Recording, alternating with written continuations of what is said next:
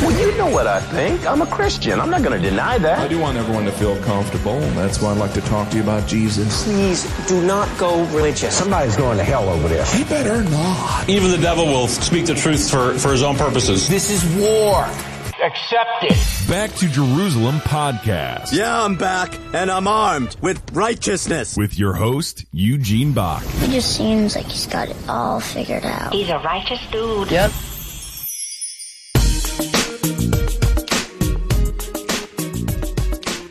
Hello and welcome to another Back to Jerusalem podcast. I'm Eugene Bach, your host for this time, and I am coming to you live on delay from somewhere within the borders of Shenzhen, China. And I wish I were not. Mainly because I was supposed to take a flight out today to Guiyang and Guiyang was hit with a major storm. So I ended up not being able to take that flight because it was canceled and I will be making my way up to Guangzhou. So this is the second time I have had a flight canceled because of weather in the last week and welcome to China. That's the way it usually rules here in China. But you know what? I'm a pilot, and as the pilot saying goes, I would rather be on the ground wishing I was in the air than being in the air and wishing I was on the ground. This podcast title for today is Do you think Christians are dying? Or dude, where are all the Christians? That, that might actually be the title of my next book. Dude, where are all the Christians? Because it feels like Christianity is dying in the West. Am, am I alone on that? Are, are you feeling that way? Is it, am I alone in the way that I feel every single time I turn on the TV and watch the news that I'm seeing something about the church that makes me disgusted, angry, upset, flustered, defeated? I mean, I feel that I'm kind of alone in the way that I believe. And, and at least when I watch TV here in China, if I isolate myself just with the believers here in China, I feel like I'm with family. I feel like I'm with individuals who see things the same as I do. It's a cultural thing, but it's a biblical cultural thing. I grew up in a different country, different nation, different culture, different language, and somehow those that speak my language don't speak my language. Those who share my culture don't share my culture, if that makes any sense to you. I mean, when I'm traveling in America, maybe you don't feel this way, but when I'm traveling in, in America, I'm like, who are these people? Like, I don't understand. Uh, of course, when I go into certain churches and I'm hanging out with certain saints, then I feel connected with people.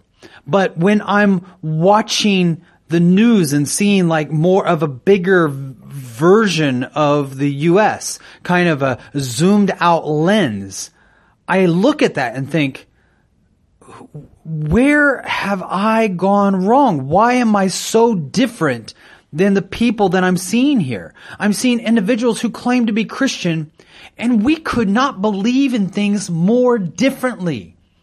I mean, I just saw a book that came out with the, the, the, the prayer, um, journal or like a daily prayer, um, book for Hillary Clinton. Now, I didn't vote for Donald Trump. I didn't, I sure didn't vote for Hillary Clinton as an American. I'm an American citizen. But I'm, I, I, I'm thinking, you know, all of the platforms that I'm listening to, I don't feel connected with their interpretation of what the Bible says. When I'm traveling in Sweden with my wife and, and, and listening and reading from the news and l- spending time with her family in Sweden, there are people all around me that I'm like, who are these people? I don't feel like their interpretation of the Bible, and sometimes it's not even an interpretation of the Bible, right? It's a, it's like an off the wall uh, painting of who Christ is based on cultural absurdities and interpretation using cultural eyes. Anyway, do you think that Christianity is dying? This is a question that I ask now. I'm going to do something on this podcast that I have never done. There's nowhere where you can find a, a recording of our Bible study series available until now. I'm going to just play a clip from are Chasing Revival. It is a Bible study series. It's a nine part, part DVD. Uh, Can you say DVD? It's not even, DVD really isn't even relevant anymore. Um, it, it's a nine part video series where we start Acts chapter 1 verse 8 and travel around the world following the revivals that take place after the ascension of Jesus. And we start off with uh, Peter and the disciples as they leave from the Mount of Olives and go into Jerusalem. Then we follow Peter from Jerusalem to Joppa, and then we follow Luke as he transitions from Peter to Paul, and we follow Paul into Judea, into Asia Minor, into Europe where he is then martyred, and then we follow the first century church into Africa, um, Europe around to the Americas, and then in China where we are seeing the world's largest revival today. However, the the Bible study series starts off with a very simple question. It starts off with what is the challenge or, or uh, you know what? I'm not even going to try to put it into words. I'm going to go ahead and play it. I'm going to play this video segment. You'll be able to hear the the questions that we kind of got going. And we're in this video series. We ask some very difficult questions, and the questions that we ask, we don't necessarily have answers to. We provide this as a on the road Bible study series, and we try to find answers as we're traveling around, following the history of revival. But the questions that we don't find answers to, we leave them with you to research the Bible for yourself, to dig deeper into God's Word. What I have kind of gotten a little bit away from is these pretty packaged Bible study series that are made available to us where the answers are these cute cookie cutter answers that are barely biblical, more cultural, and have such simple cotton candy answers that I'm looking at. I'm like, no, that, that might be an aspect of the answer, but it's not the complete answer. Our God is so, so much bigger than that. My mind cannot wrap itself around some of the answers that God has for the questions that I have. Sometimes my mind is so simple, I don't even know the right questions to ask. But when I do ask a certain question, sometimes the answers of God are so complex that it takes me a while to marinate in them and start to take them apart and digest them. And even then, I've only got a portion of it, not even the full answer in its entirety because my body, my vessel, my mind cannot contain the answers that God has available for many of my questions. So anyway, um, we start off the video. We put up a, a line that says, "It ain't those parts of the Bible that I can't understand that bother me. It's the parts of the Bible that I do understand that bother me." That is a quote from Mark Twain. So I start off in New York City, uh, traveling in New York City, and then ask the question. So this is the video. This is the video. heading the reality of the global economic As the anniversary of the landmark Roe versus Wade decision nears, masses of 7.5 million people have turned away from the project of each generation is to bridge the meaning of those founding words with the realities of changing times. It's amazing to me how I can be in the most populated city in the world and still feel isolated and alone. One of the challenges is even though I'm surrounded by people, I continue to feel that my value system is just so incompatible with the value systems of those all around me the kind of world that I'm raising my children in. How am I going to teach them right and wrong when society is teaching the exact opposite? What kind of world are they growing up in? You know, the Ten Commandments, don't bear false witness, don't lie, don't kill, don't, don't steal. You know, very easy ideas to grasp. But yet today in the world that we're living in, I feel that these ideas are being challenged, being questioned by everyone around me. And it makes me question how am I actually able to adapt in a society where stealing is okay, lying is okay, killing is acceptable?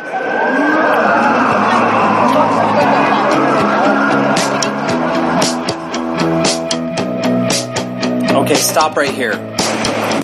You're probably wondering, who is this guy and who in the world is he talking to? I know that if I came up to you on the street, you probably wouldn't give me the time of day, but since we're here in a video, maybe you can spare a few minutes. My name is Eugene Bach, and I host the Back to Jerusalem podcast. I live out of my backpack, and my office, yeah, it's an economy airplane seat. Why do I travel around the world? Well, you can say I have a sort of disease, but I can't sit still when I live in the space between all the bad news and the good news. I may be just another random guy with a podcast, but back to what I was saying. The Bible tells us about a time when Jesus came down to a very evil and cruel world where people were crying out for justice. And it is through His love and the actions that He taught that there began a transformation just in the few men that followed together with Him. But then that transformed a people group, a nation, a continent. What can we learn from what Jesus did to transform His society? Because we desperately need it in our society today. That sounded like a sermon. What I am seeing in history and around the world today tells me that our God is not just another God. And I'm not saved just to be a part of another church program. I believe God has given us a mission, but often we can't fit it into our schedule or find a place left on our to-do list many of us are left standing in the space between the Great Commission and the not so great reality of the church in the world today. Now, I have a hunch that we already know the answers, but why does much of the church seem stale? Why are so many prayers powerless? Who wants a bigger vision? Who wants a taste of God's amazing promises? When the rubber hits the road, I have a hunch that revival is what I need. And likely, I'm not the only one.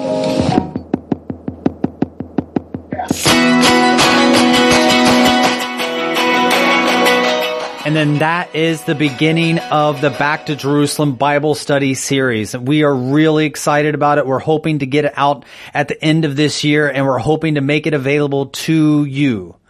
But the reason I wanted to play that, other than just saying that we have a really cool Bible study series called Chasing Revival coming out at the end of 2017, is also to say that you're not alone. If you're listening to this podcast and you feel like you have somehow been isolated from everyone else around you, that you somehow see the Bible so very differently that you've asked yourself, have I missed it? Am I the odd man out? Does the Bible not really mean what it says, but it means what everybody else says that it does? Should I just get on board the train of everybody else to avoid friction, to avoid confrontation? Should I just agree with those that are around me that are saying things that are blatantly different than what the Bible says? If you feel that way, you're not alone. I also have felt that way. And here's the thing. Here's the good news. There are more of us that believe in what the Bible says and believe that it's true without having to water it down.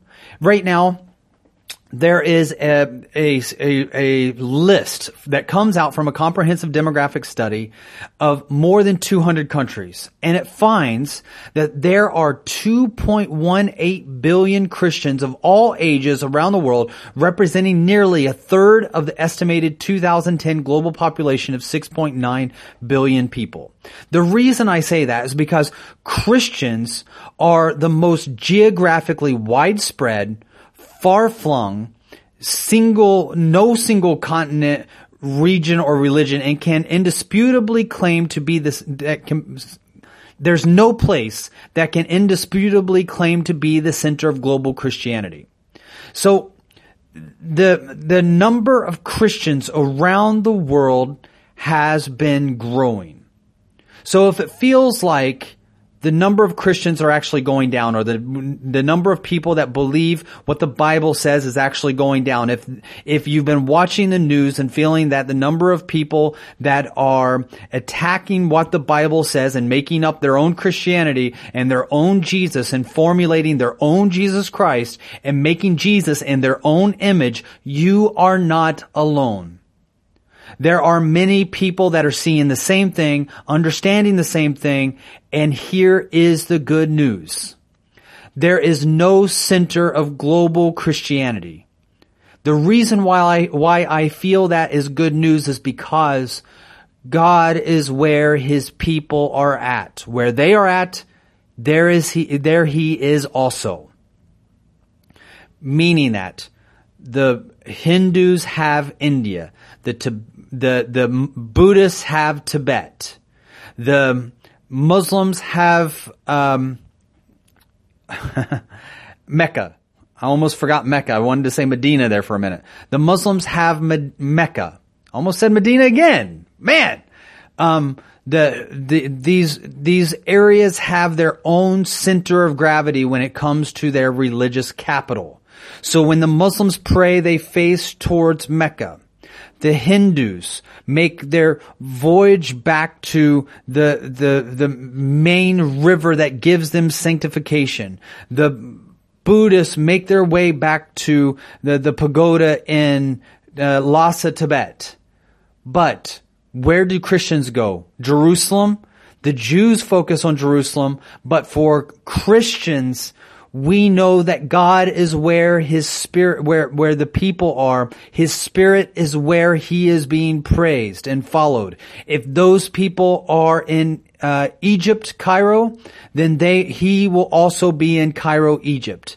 If they are in Addis Ababa in Ethiopia, then he will also be in Ethiopia. The center of God's revival is where his people are at. A century ago, this was not the case. In 1910, just over 100 years ago, about two thirds of the world's Christians lived in Europe.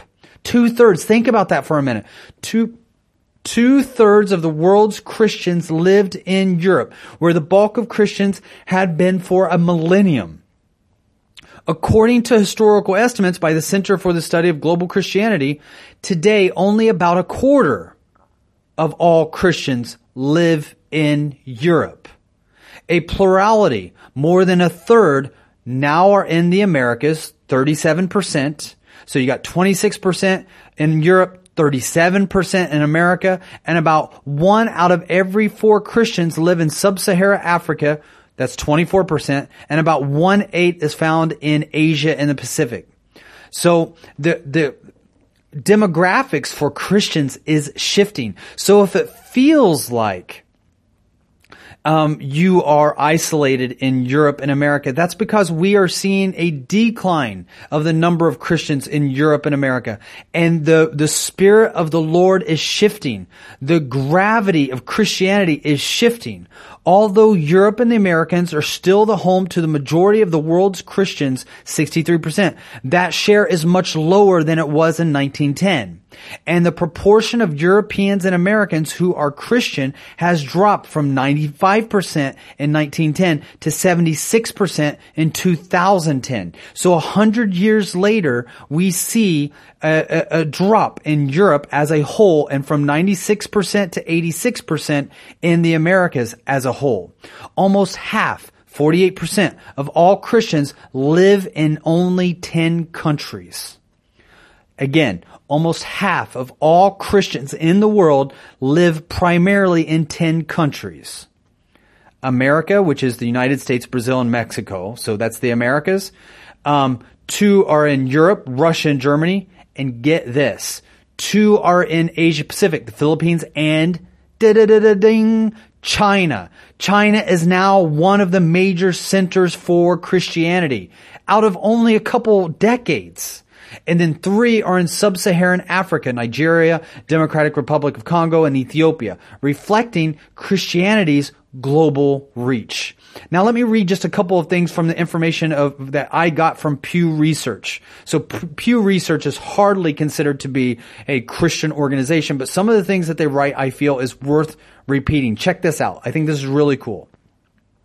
Though Christianity began in the Middle East, North Africa, today that region has both the lowest concentration of Christians, about 4% of the region's population, and the smallest number of Christians, about 13 million of any major geographic region. Indonesia, which is a Muslim majority country, is home to more Christians than all 20 countries in the Middle East and North Africa region combined. One country, Indonesia, which is a Muslim majority country. Indonesia, a Muslim majority country, is home to more Christians than all 20 countries in the Middle East North Africa region combined. Nigeria now has more than twice as many Protestants, broadly defined to include Anglicans and independent churches, as Germany, the birthplace of the Protestant Reformation. Again, Nigeria, this is an African country, has more than twice as many Protestants than the birthplace of Protestantism in Germany. Brazil, Brazil has more than twice as many Catholics as Italy, the home place of the Vatican, the Vatican City in Rome. Although Christians com- uh, uh, compromise just or comprise just under a third of the world's people, they form a majority of the population in 158 countries and territories, about two thirds of all countries and territories in the world. So, and about 90% of Christians live in countries where Christians are the majority. Only about 10% of Christians worldwide live as minorities. And this is for two reasons. The reason one is because once Christians become the minority, if they're true Christians, then they are going to be evangelical. They, not meaning they're going to be a part of the, the, the group of evangelicals. They're going to be evangelical in nature. They're going to evangelize. They're going to proselytize. So they're going to share the gospel. They're going to take the Great Commission seriously. They're going to share it with people and the truth shall set you free. And that begins to have a domino effect in a society. The second reason why um, only 10% of Christians worldwide live as minorities is because, well, when countries start to or be uh, or are run by um, other religions, those other religions are very intolerant of Christianity. They have to be because the enemy is in those other religions and they want to shut down the truth. So they have to persecute and persecute with vengeance the Christians. If, if demographics is destiny, then Christianity's future lies in Africa and Asia, not in America and Europe. If demographics is destiny, then Christianity's future lies in Africa and Asia, not America and Europe. I am so sorry if that hurts your feelings. What we are seeing in sub-Saharan Africa is that Christians on average are relatively young and have more children than anywhere else, contributing to the projected rapid population growth in the decades ahead. In sub-Saharan Africa, Christians on average are relatively young and have more children.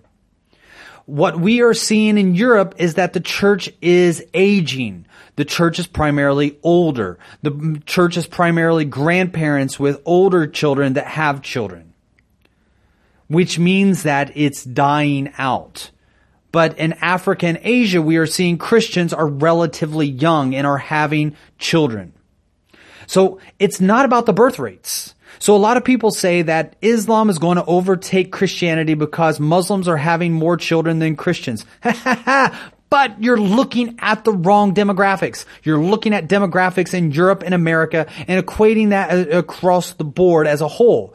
However, what you're not seeing is that Christians in the new Christian areas are having more children and they are younger, which means they have longevity. They're going to be around for a while and they are seeing more people become Christians. The, these young people are becoming influential and evangelical, which means they are reaching people that the researchers are not able to calculate.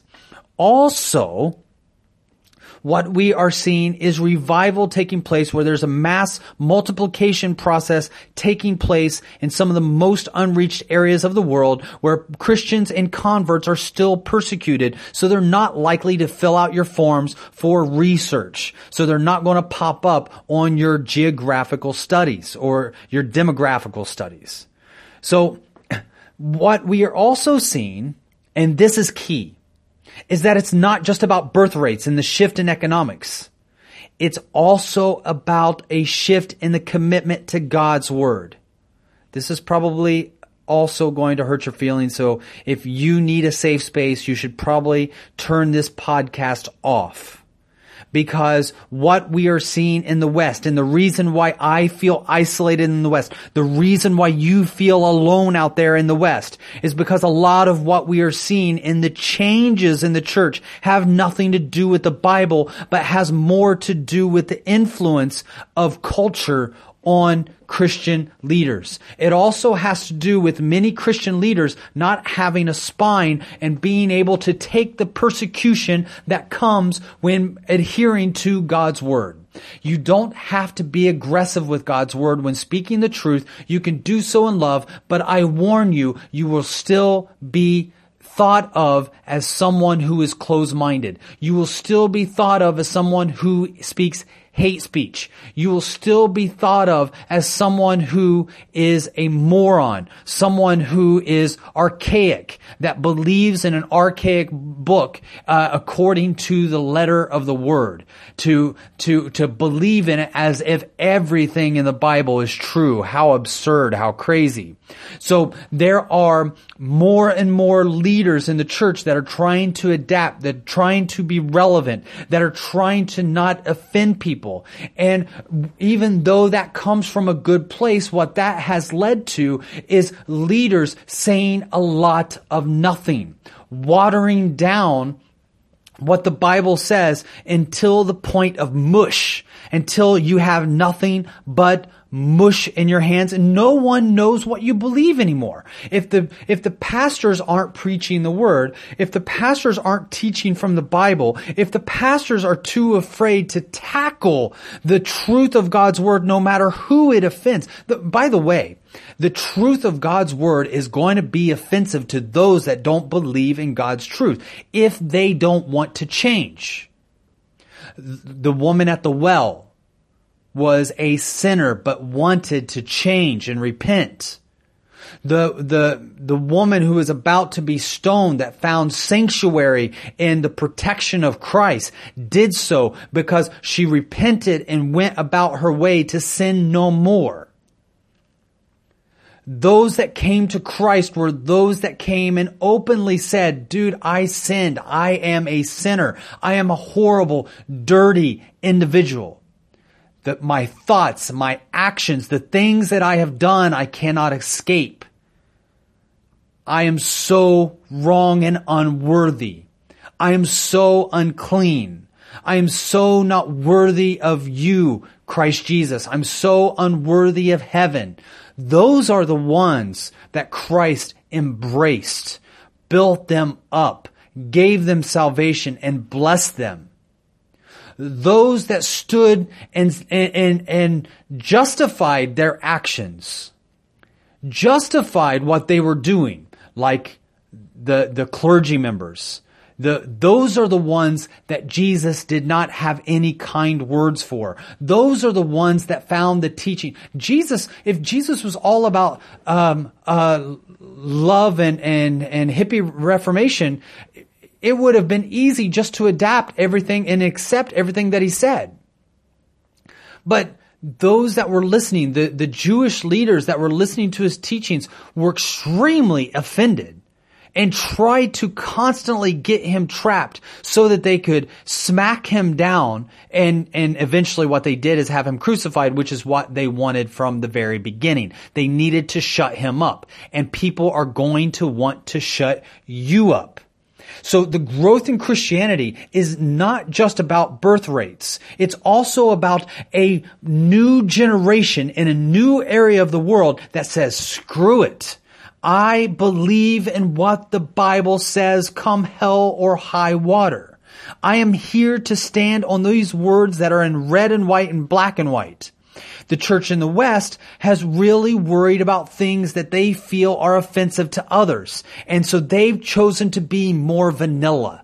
And as a result, what we have seen is that um, almost six out of ten Christians, uh, uh, or six out of ten former Christians in America and Europe now do not affiliate with any religion at all. They don't find a use for it. Why? Doesn't make sense. It doesn't, it doesn't jive with what I'm learning in college. It doesn't jive with what I'm learning from mainstream media. It doesn't, it doesn't really work in my social groups anymore. It, it just, it makes me isolated. It makes people not like me. It makes people say bad things about me. They say that I'm a racist. I'm a homophobe. They say that, um, I am, uh, you know, an anti-scientist. I don't want to be those things. I want to be known as being loving, kind, gentle, moral. So, I keep silent. I don't share what the Bible says. I don't say anything that is in God's word that might be offensive. And that is why almost six out of ten Christians do not affiliate with any religion. What I like about, uh, there's a quote by a guy by the name of John Stott. And he says, the perseverance of the saints. He who stands firm to the end will be saved. Mark 13, 13. Not because salvation is the reward of endurance, but because endurance is the hallmark of the saved. I gotta read that again. That is so, so stinking powerful perseverance of the saints. He who stands firm to the end will be saved. Mark 13, 13. Not because salvation is the reward of endurance. Not because salvation is reward of endurance, but because endurance is the hallmark of the saved, even when persecuted, even when rejected, even when called names. We're seeing a split with churches around the world. And I kind of find the splits, Uh, even though I think that Christians should stand in unity, there's something exciting about the splits that we're seeing in the church. And I'm going to tell you why here in a minute. But first, I just want to read about some of the incidents because we have, if we look at the Church of England, they've been facing a fresh crisis over its stance on gay relationships following an unprecedented criticism by a group of leading retired bishops over its failure to provide leadership on the issue and its marginalization of the LGBT members. Officials feared that the 500 plus members of the church's General Assembly will approve a recent report from bishops which upholds traditional teaching that marriage is lifelong union between one man and one woman. To uphold that position is considered to be homophobic to uphold the lifelong union. You know, Chick-fil-A, a, a fast food restaurant in America, the, their former founder, um, just a couple years ago said that when asked about his stance on marriage, which was a setup question, knowing that, I mean, hello, their restaurant is closed on Sundays because of their Christian identity. So they, the, the, the reporters that asked the question knew exactly what they were going to get from Cathy. When they asked, what is your stance on gay marriage? He said that I stand behind traditional marriage. That was considered to be anti-gay. Traditional marriage, to say that you stand for traditional marriage was considered to be an aggressive statement which led to mass boycotting, which turned out to not be so mass because what actually happened as a result is that Chick-fil-A soared in sales and today it's almost insane to try to get into their doors during lunchtime. It's the one restaurant that's overflowing with customers, especially, you know, if you ever go to a Chick-fil-A restaurant, for those of you that are listening to me in Australia, Asia, South Africa, I know that we have a lot of people that are listening to us around the world. Let me just explain a couple things that if you've never been to the U.S. to a Chick-fil-A, Oh, oh, first of all, you're missing out on one of the most remarkable chicken sandwiches in the world. Now, before I even went there, I thought, you know, chicken sandwich is a chicken sandwich. I mean, eh, how good can it be? Oh, you compl- it is phenomenal. It is one of the best chicken sandwiches in the world.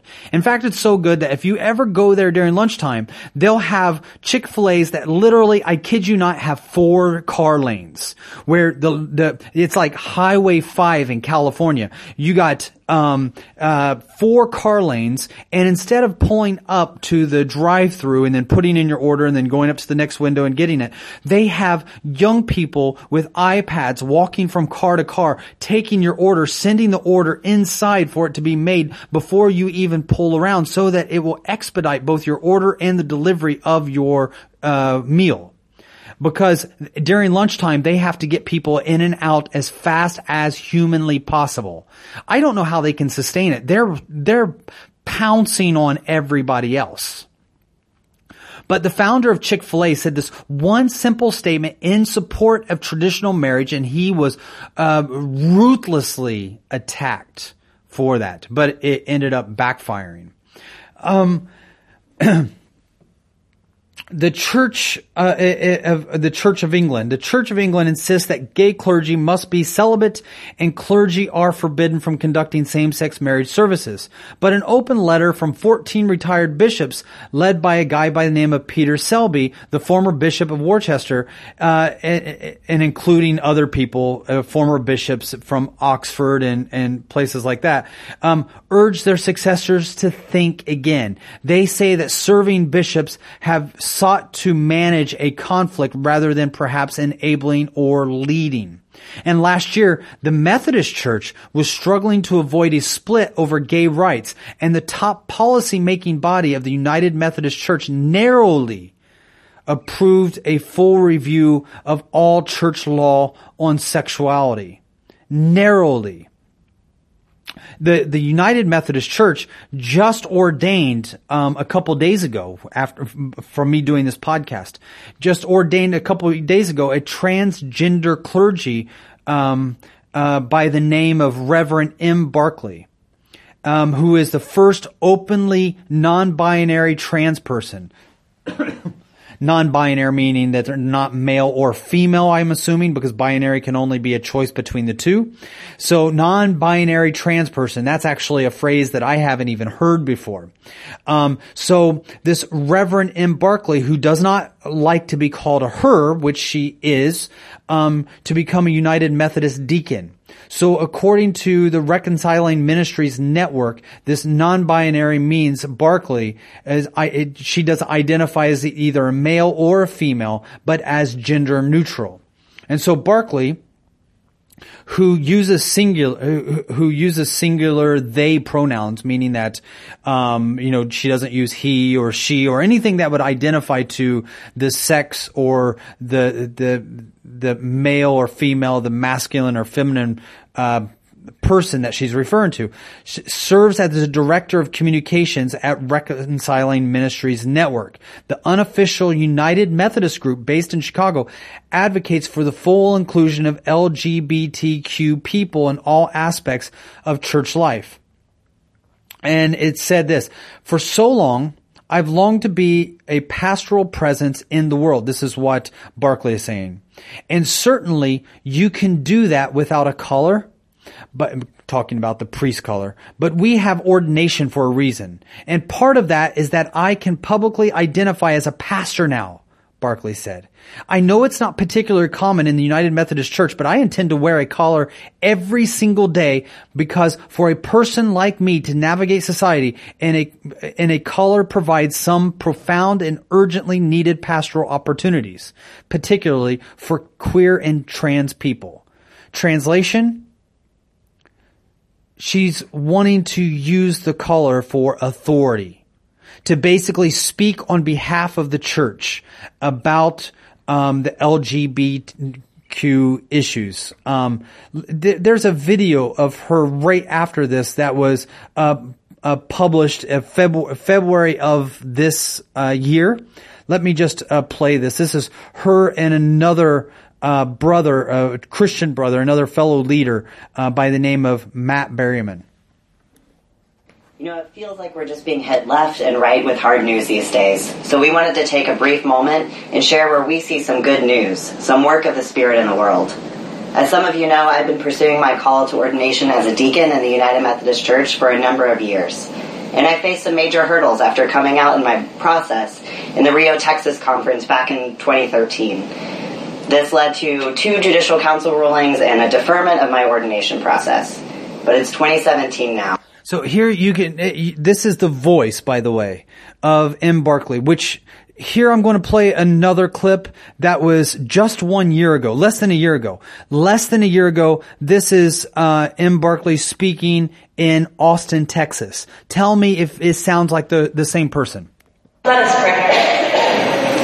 O Holy One, may your Spirit open our hearts to the healing and liberating word of life. It doesn't sound the same, right? So there's obviously gone, there's been a change in the last year. This was um, her speaking at the University of United Methodist Church, and I'm going to let her to continue speaking. And yesterday, the Board of Ordained Ministry in the Northern Illinois Conference gave me their full support and officially recommended me for provisional membership as a deacon. I was treated with the utmost respect as a queer and non-binary trans person, and that is significant. I was evaluated by my qualifications for ministry and not my sexual orientation or my gender identity. The action of the board fills me with hope, resurrection hope, the hope of a God making a way where it seems that there is no way. And I'm thankful because this is a communal journey. I'm filled with gratitude for the many, many of you who support me and other LGBTQ candidates for ministry who continue to face barriers to the call God has placed on our lives. As executive director of RMN and a member of the Bishop's Commission to structure a way forward that is inclusive of LGBTQ people, I am so happy because this is my colleague M, but also because because of what this means for our future together as a church. I'm just thinking right now actually of a Jenga puzzle as like an infrastructure of sin in the church and that piece by piece each act of biblical obedience like this one destabilizes discrimination in the United Methodist Church. This is the work God calls us to, to join in pulling out piece by piece this discrimination until it can no longer be supported and it all comes tumbling down. This is not unlike the spiritual process that we all undergo when we begin to let go of the false self in order to become exactly who God has created us to be, our very best self. This is exactly what the church is undergoing right now by God's grace. And it's happening because of you. Because of movement people, gospel people, courageous people, because of people like M, and because of boards of ordained ministry who are willing to do the right thing. Thank God. So, in the moments that you think things really aren't changing, that the church isn't listening, that systems of oppression cannot be dismantled, just remember where we've been and where we are today. Because of who you are and what you do, the way forward has never been more clear. So this this has that was a very interesting um, illustration that he used, by the way, talking about a Jenga puzzle that one by one you keep pulling the pieces out and it all comes falling down. Yeah, you keep pulling out the parts of the Bible that you really don't agree with, and your your church and that which you believe will come following falling down for sure. But here's the thing. Here's why I find this exciting. The church in Asia and Africa are not walking down this road. They have stood up independently. Though it was the churches in Europe and America that, that came and spilt their blood and gave sacrifice for these brothers and sisters to have a future in Christ, they are not looking back and saying, well, that's the road that they're going, so we're going to follow that. Instead, they took the missionaries that came and planted God's word. They're, they took their teachings literal and then they started to read the Bible for themselves. And what they have found contradicts the teachings in the West. As the West becomes more worldly, the church in the East is growing radically and they're growing with passion because they are not compromising and watering down the word of God. There is a, an Anglican communion. Uh, there is also the same debate, the debate that's really been hitting the church hard on uh, sexuality. Uh, there's an Archbishop of Kenya by the name of uh, uh, uh, Bishop or Archbishop rather Wabukala. Wabukala. Um, I, I'm I'm not familiar with his name. I don't say it very often, so I just wanted to make sure I say it correctly. Wabukala. So Archbishop Wabukala says that the solution, and I love his teaching. I sat and I watched him speak on YouTube, and um, the, this Archbishop says that the solution to a difference of opinion on issues such as gay marriage and sexual morality cannot be found with debate. We should, this is him, this is quoting him, we should be grateful that the College of Bishops does not embrace the idea to bless what God calls sin. Nevertheless, they unanimously agreed on the formation of discussion groups. That is worrisome. According to the church leader, there has been debate for years in the Anglican Communion.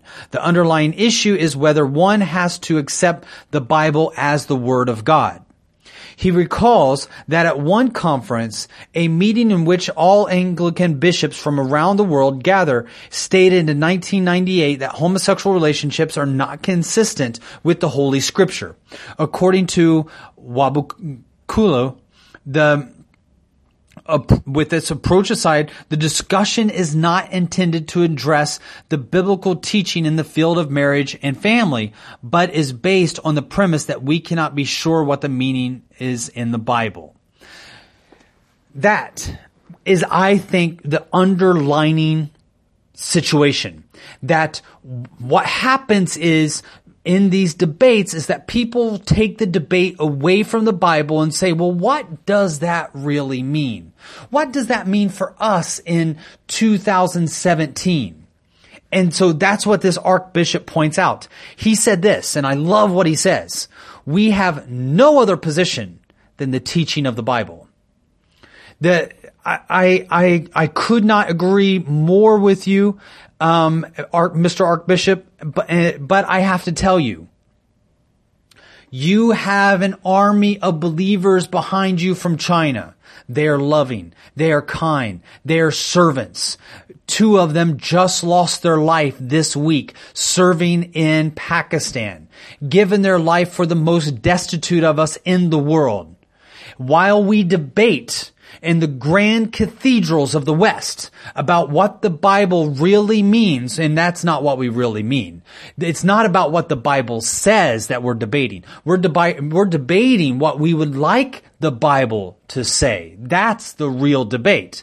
But while we are debating in our high and mighty ivory towers, these precious believers that believe in the Word of God are taking the gospel to the darkest areas of the world. And that excites me. That makes me so excited. So when we look around and say, dude, where are all the Christians? Let me say, they're growing. They are growing more than you could ever imagine. If you think Christianity is dying, it's not. It's only shifting. Thank you so much for joining us for another Back to Jerusalem podcast. Again, my name is Eugene Bach coming to you live on delay from somewhere within the borders of Shenzhen, wishing I was in Guiyang. God bless you.